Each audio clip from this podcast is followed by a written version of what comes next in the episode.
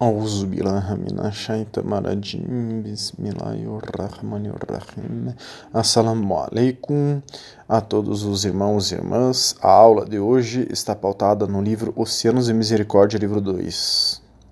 Sheinazin diz: Nosso destino é o céu, se referindo ao paraíso. Nós temos estudos sobre o paraíso. Quem quiser pode nos solicitar este e todos os estudos que nós mencionarmos. Não podemos ver isso a não ser por uma ordem distinta de Allah subhanahu wa ta'ala e seu profeta sallallahu alaihi wasallam. A realidade é uma coisa preciosa, não dada a muitos. Então vamos explicar aqui. Uma coisa é você acreditar no paraíso, por exemplo. Outra é você perceber a realidade como é, ela é e perceber a existência do paraíso pela compreensão da realidade das coisas que nos cercam. Então nós temos já um estudo sobre a realidade.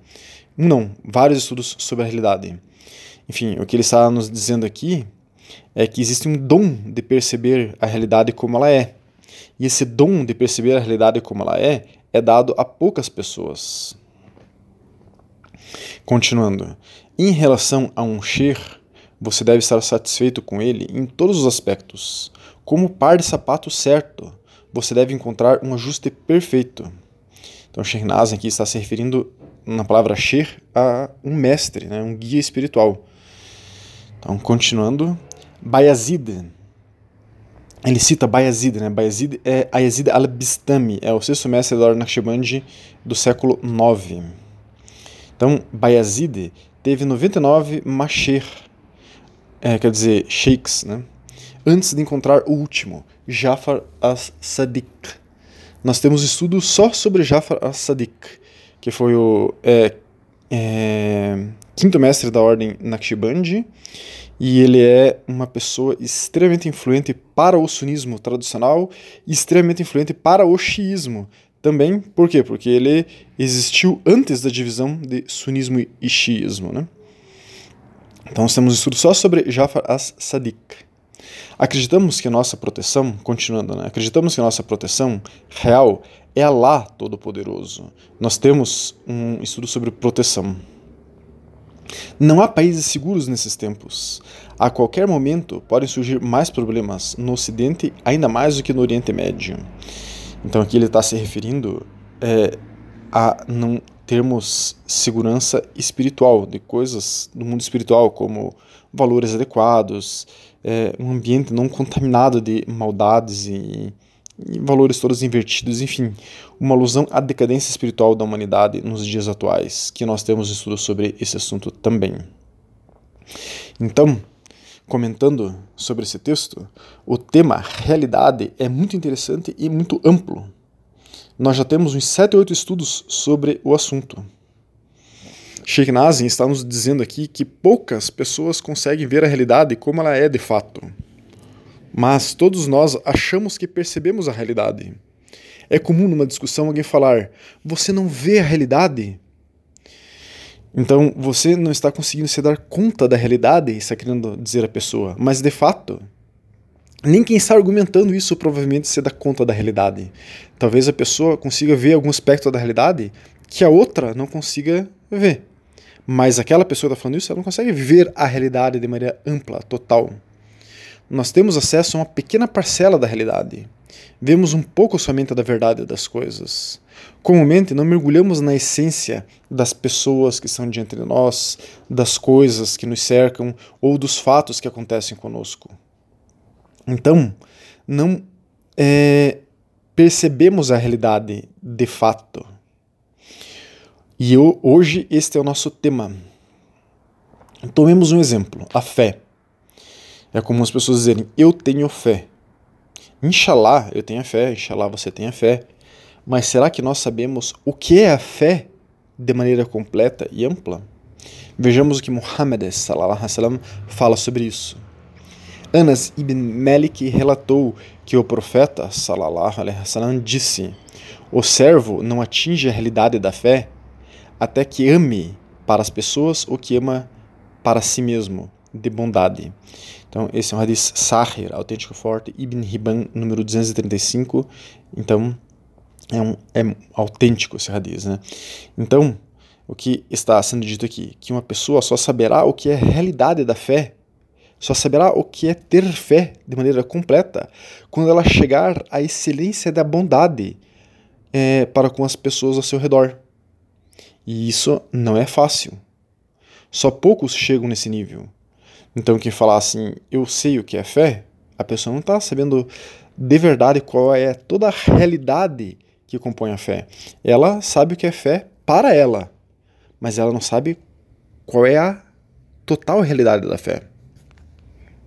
Então, como afirmamos há instantes, poucos são aqueles que percebem a realidade das coisas de maneira ampla e completa. Como já temos oito estudos sobre o tema, vamos abrir este estudo para ver o que outros mashir, sheikhs, né, falam sobre o assunto, para percebermos, percebermos que há todo um universo a ser estudado sobre esse assunto, o assunto realidade. Vejamos uma parte de uma fala do Mufti Faraz Rabbani. Mufti quer dizer que é uma pessoa que é um doutor em Islã. É como se fosse um professor de Sheikh, uma pessoa que sabe é, muitíssimo é, sobre Islã, estudou décadas sobre Islã. Então, o Mufti Faraz Rabbani é um dos mais importantes masher sheikhs né, do sunismo tradicional da atualidade. Ele é Hanafi, da escola de jurisprudência sunita Hanafi. Ele disse a mudança é um lembrete das coisas que estão sendo criadas. A mudança é um sinal de Allah. A mudança é uma prova da unicidade de Allah. Qualquer coisa que muda tem a qualidade necessária de ser dependente. Qualquer coisa que tenha um começo não poderia ter. Qualquer coisa que tenha um começo é, terá um fim.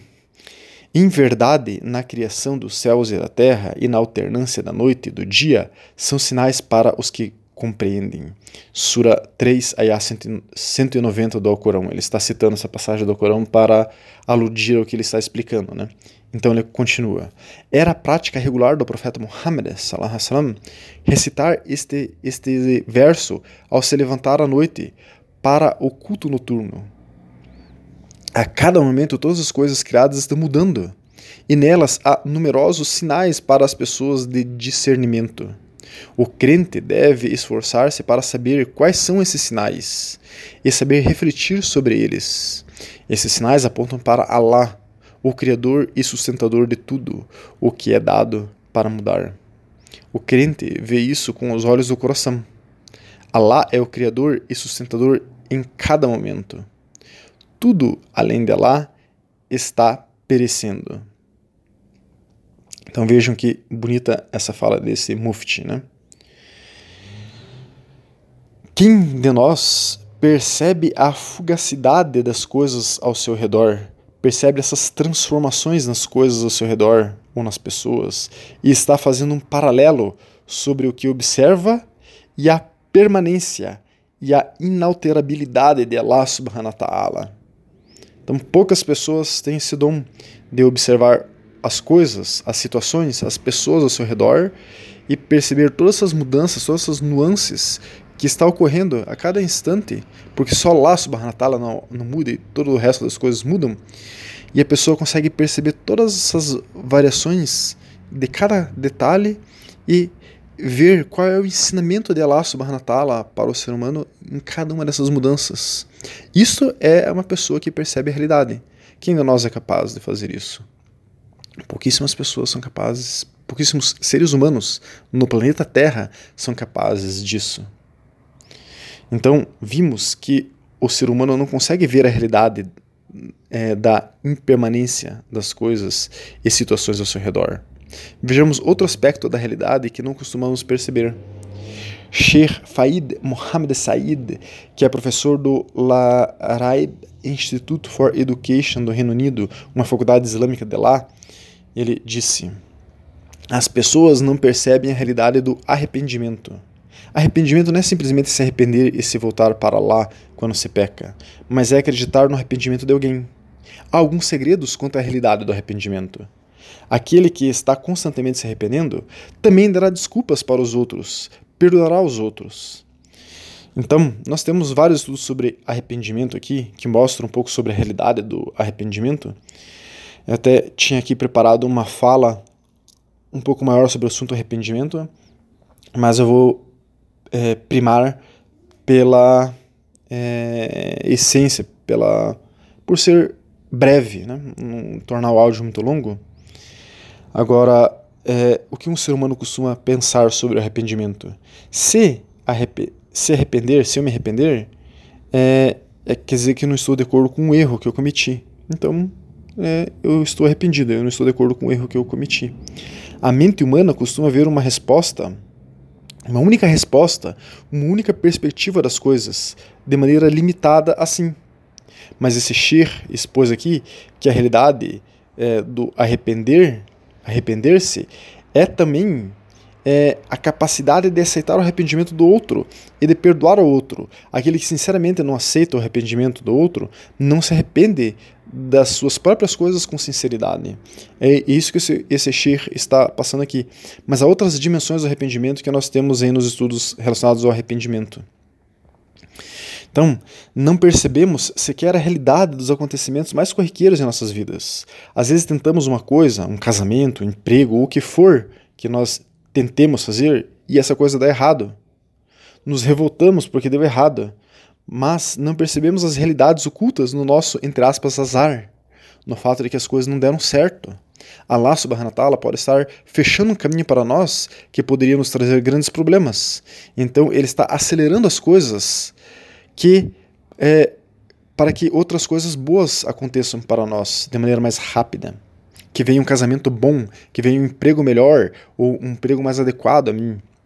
Então, na Sura 23, a 56 diz: Estamos acelerando as coisas reais boas para eles. O fato, porém, é que eles não compreendem a realidade. Sura 23, a 56 do Corão. Então, na fala de 3 de outubro de 2013 de Sheikh Nazim, ele disse: Não deixem que as armadilhas falsas desse mundo o enganem. Não deixe que a vida aqui o engane.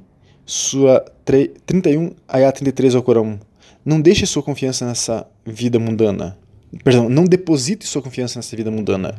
Não se deixe enganar por isso. Não se deixe enganar por isso. Olhe para a verdadeira realidade.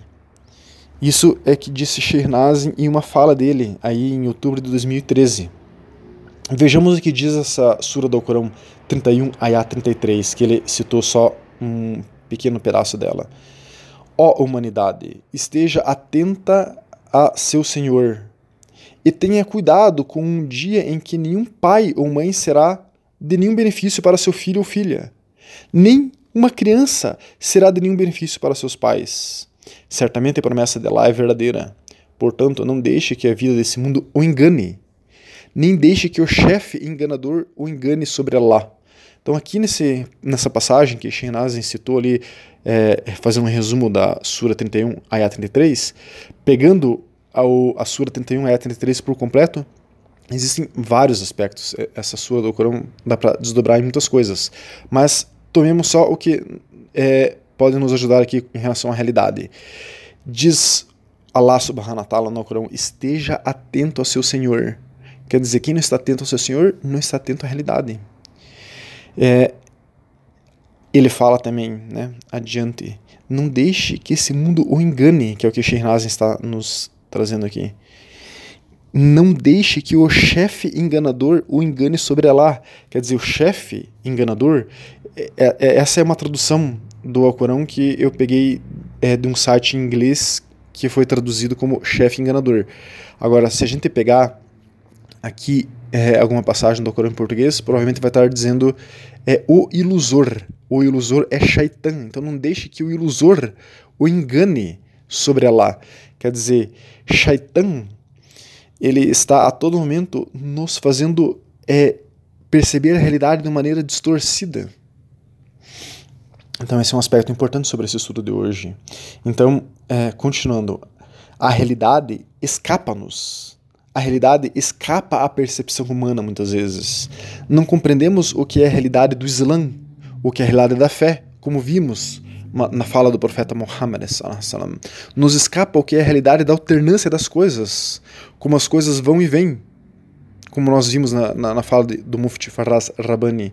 Nos escapa a realidade do arrependimento ou de qualquer outro sentimento é, humano. A gente não, não entende a realidade do arrependimento ou de qualquer outro sentimento profundo humano, se a gente for ver como é a fala daquele Sheikh Faid Mohammed Said é, nos escapa a realidade dos fatos, do porquê eles ocorrem. Simplesmente taxamos de azar, por exemplo, é, algo que pode ser um presente de Allah subhanahu wa ta'ala, como é, vimos também há pouco.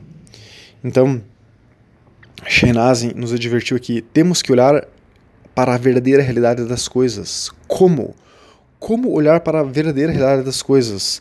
Lembremos aqui um, um, uma fala do Mufti Faraz Rabbani. Ele falou aqui é, acima que a pessoa, deixa eu achar aqui, ele falou que a pessoa é, só perceberá a realidade da alternância das coisas com o olho do coração. Deixa eu tentar ver se eu acho exatamente as palavras dele.